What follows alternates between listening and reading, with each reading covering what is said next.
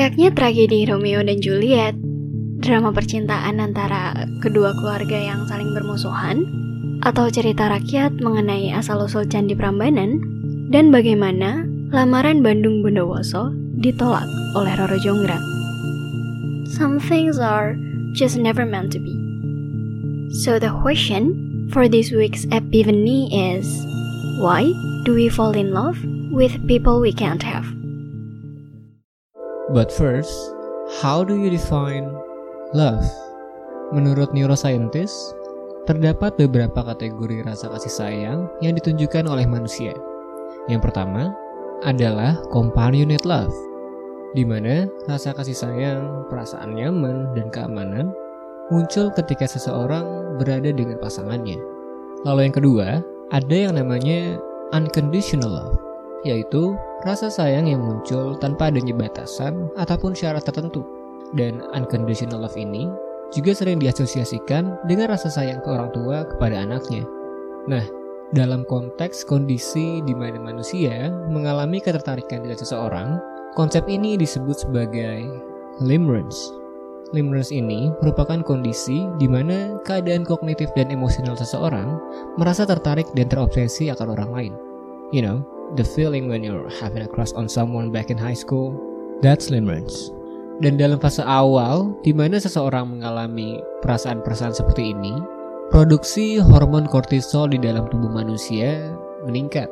Dan hormon kortisol ini merupakan hormon pemicu stres bagi manusia. Dan seiring meningkatnya hormon kortisol, hormon serotonin yang diproduksi oleh tubuh justru menjadi berkurang. Hal inilah yang membuat seseorang menjadi intrusif. Makanya terkadang ketika kita sedang mengagumi atau menyukai seseorang, banyak hal-hal sepele yang justru mengganggu dan menjadikan kita gak ada henti-hentinya memikirkan orang tersebut. Jadi susah tidur, turunnya nafsu makan, dan bahkan membuat skenario-skenario yang tidak masuk akal di kepala kita. Jadi agak halu gitulah ya. Jatuh cinta juga mampu membuat kita merasa bahagia. Hal ini disebabkan oleh proses kimia di dalam otak kita di mana sinyal-sinyal dari reseptor yang diproses oleh amigdala, bagian otak manusia yang berperan dalam ingatan dan emosi, melepaskan beberapa hormon seperti dopamin, vasopressin, dan oksitosin yang merupakan sebuah reward system yang membuat manusia merasa tenang, senang, dan bahagia. Termasuk ngerasa deg-degan ketika kita ngobrol dengan orang yang kita suka ataupun secara nggak sadar pipi kita jadi merah gara-gara dicie-ciein temen pas lagi ngobrol sama gebetan misalnya. Dan dalam hal memilih ke mana perasaan itu akan berlabuh, manusia memiliki beberapa cara dan pola-pola yang tersendiri.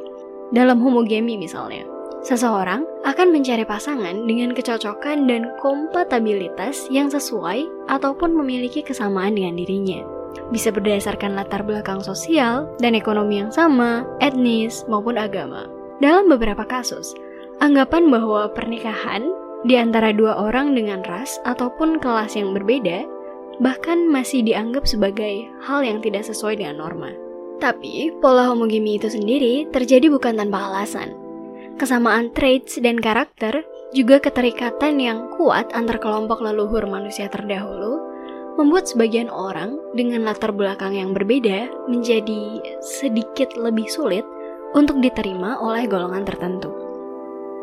Dalam sebuah teori, Batesman Principle menjelaskan bahwa apabila sebuah spesies memiliki dua gender yang memiliki gamet atau sel jenis kelamin dengan karakter yang berbeda, sperma dan sel telur pada manusia misalnya, akan memiliki tendensi dan peran tertentu dalam proses melanjutkan keturunannya.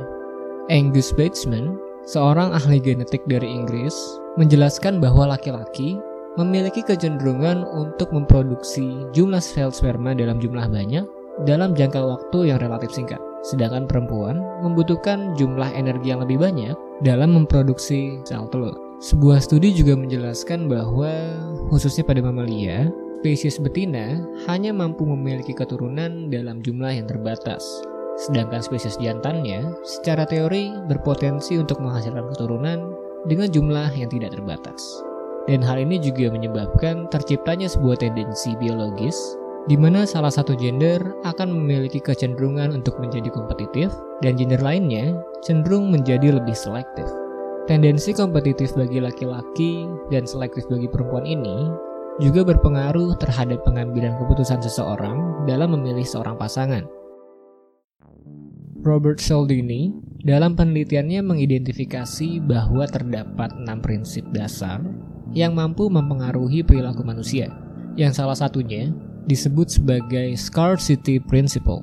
Sederhananya, manusia memiliki kecenderungan untuk menginginkan hal-hal yang sulit untuk mereka miliki atau mereka dapatkan. Dalam konteks bisnis misalnya, ketika pesawat Concorde mengumumkan bahwa mereka akan menutup penerbangan pesawat supersonik ini karena alasan finansial dan keamanan, jumlah penjualan tiket mereka keesokan harinya justru meningkat. Dan hasilnya, orang-orang justru menjadi lebih tertarik untuk mencoba jasa layanan penerbangan tersebut. Atau contoh yang lebih relevan dengan kondisi saat ini, di mana di fase awal penyebaran virus COVID-19, kebutuhan akan masker dan hand sanitizer membuat banyak orang mencari barang tersebut dan berimplikasi terhadap sulitnya barang tersebut untuk didapatkan. Bahkan terdapat sebagian orang yang rela membeli dan menimbun barang tersebut dengan harga beli yang relatif lebih mahal jika dibandingkan dengan sebelumnya. Dengan harapan untuk menjual kembali produk tersebut dengan harga yang lebih tinggi dan memanfaatkan scarcity principle untuk kepentingan pribadi. But for some of them, things don't go as planned. Bukannya mengambil margin keuntungan yang dirasa cukup untuk dirinya sendiri, sebagian orang justru dengan serakahnya merasa bahwa mereka akan mendapatkan keuntungan yang lebih besar ketika mereka tidak menjual barang tersebut sesegera mungkin. Dan seperti yang bisa kita lihat di sosial media belakangan ini, sebagian orang tersebut justru terpaksa menjual kembali produknya dengan harga yang justru lebih murah. Dan hal tersebut terjadi bukan karena tanpa sebab. Dalam film Forrest Gump, Tom Hanks yang berperan sebagai Forrest Gump pernah bilang bahwa life was like a box of chocolates. You never know what you gonna get. Dan kalian pernah gak sih, terutama di bulan Ramadan sekarang ini, ketika pengen ngemil, terus di rumah ada kaleng biskuit kongguan, dan ketika pas dibuka, ternyata isinya rengginang. Atau ketika lebaran, biasanya habis sholat id lapar gitu kan ya, terus ngambil rendang, tapi pas dimakan ternyata lengkuas. Nah, ketidakpastian ternyata menjadi sebuah hal yang menarik bagi sebagian orang.